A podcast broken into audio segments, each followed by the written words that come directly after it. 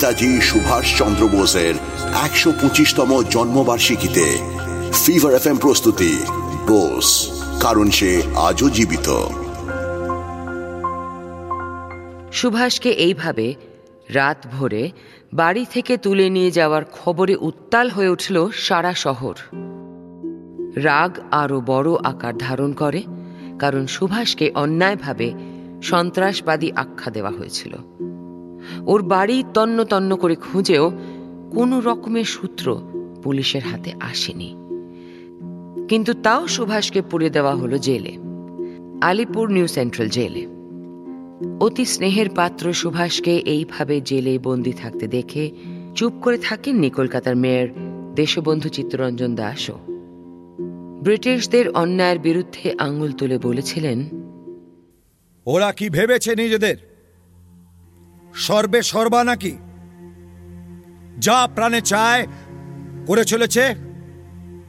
সব নিয়ম কানুন কি উধাও হয়ে গেল? আমি এইটুকু বলতে পারি, আমি যতটা বিপ্লবী সুভাষচন্দ্র বসু তার বেশি কিছু নন, তাহলে ওরা আমায় গ্রেপ্তার করবে না কেন? আমি জানতে চাই কেন? দেশকে ভালোবাসা যদি অপরাধ হয় তাহলে আমিও তো অপরাধী। ব্রিটিশ সরকার শুনে রাখুক তাহলে। এই পৌরসভার চিফ এক্সিকিউটিভ অফিসারই শুধু নন মেয়র সমান অপরাধী। কিন্তু কে কার কথা শোনে? সমস্ত বিক্ষোভ, রাগ, অগ্রাহ্য করে সুভাষকে আলিপুর সেন্ট্রাল জেল থেকে বহরমপুর জেল, সেখান থেকে আবার কলকাতায় ফিরে আনা হয়। একটি রাত লালবাজারের লকআপে বন্দি থাকতে হয়েছিল সুভাষকে, আর সেটাই তার মতে প্রথম নরক দর্শন। পরের দিন ভোরবেলা সুভাষ ও আরও সাত বন্দিকে প্রিজন ভ্যানে করে নদীর ধারে নিয়ে যাওয়া হলো। সুভাষ বা অন্য কেউ প্রথমে কিছু বুঝতে পারেনি। ওদের একটা মোটর বোটে চড়িয়ে দেওয়া হলো। সবার মুখে একটাই প্রশ্ন, কোথায় নিয়ে যাওয়া হচ্ছে? সে প্রশ্নের উত্তর তারা পায়নি। তিন ঘণ্টা পর তাদের একটা বিশাল জাহাজে তুলে দেওয়া হয় আমাদের আপনার অ্যারেস্ট করেছেন ঠিক আছে কিন্তু আমাদের কোথায় নিয়ে যাওয়া হচ্ছে সেটা জানার অধিকার আমাদের আছে নিয়ম তাই বলে you are going to hell Mr. Bose Does it satisfy you? না না একটু শুধরে দিই আপনাকে মিস্টার অফিসার আমি এইমাত্র হেল থেকেই ঘুরে এলাম।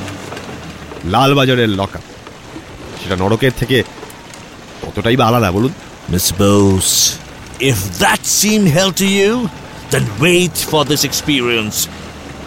This will be lovely. দেখুন এসব রসিকতা এখন একদম ভালো লাগছে না।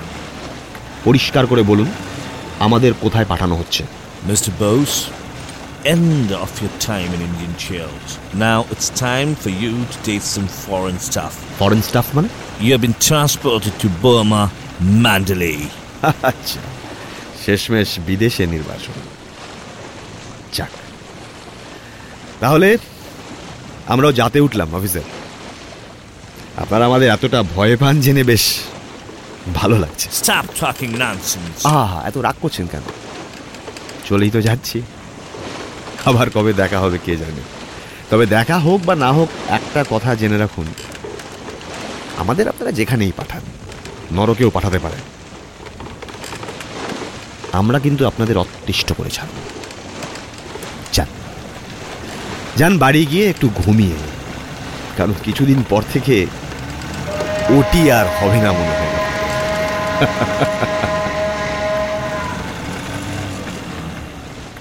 কিছু বোঝার আগেই সুভাষকে দেশের মাটি ছেড়ে চলে যেতে হলো। আবার কবে যে মা, বাবা, মেজদা আর বাকিদের সঙ্গে দেখা হবে, তাও তো জানা নেই। যাওয়ার আগে একবার দেশবন্ধুর সঙ্গেও তো দেখা হলো না। যদি কোনোদিনই আর দেখা না হয়? আমাদের পরের পর্বে থাকবে ম্যান্ডেলের কারাগারে সুভাষ।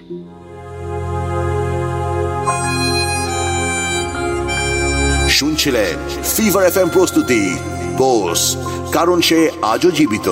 অভিনয়ে প্রয়াত সৌমিত্র চট্টোপাধ্যায়, ঋত্বিক চক্রবর্তী শিলাজিৎ মজুমদার, রজতাভ দত্ত, বিশ্বজিৎ চক্রবর্তী আর নারেশনে রূপা গাঙ্গুলি আপনি শুনছেন এইচ টি স্মার্ট কাস্ট আর এটি ফিভার এফ এম এর প্রোডাকশন HD Smartcast.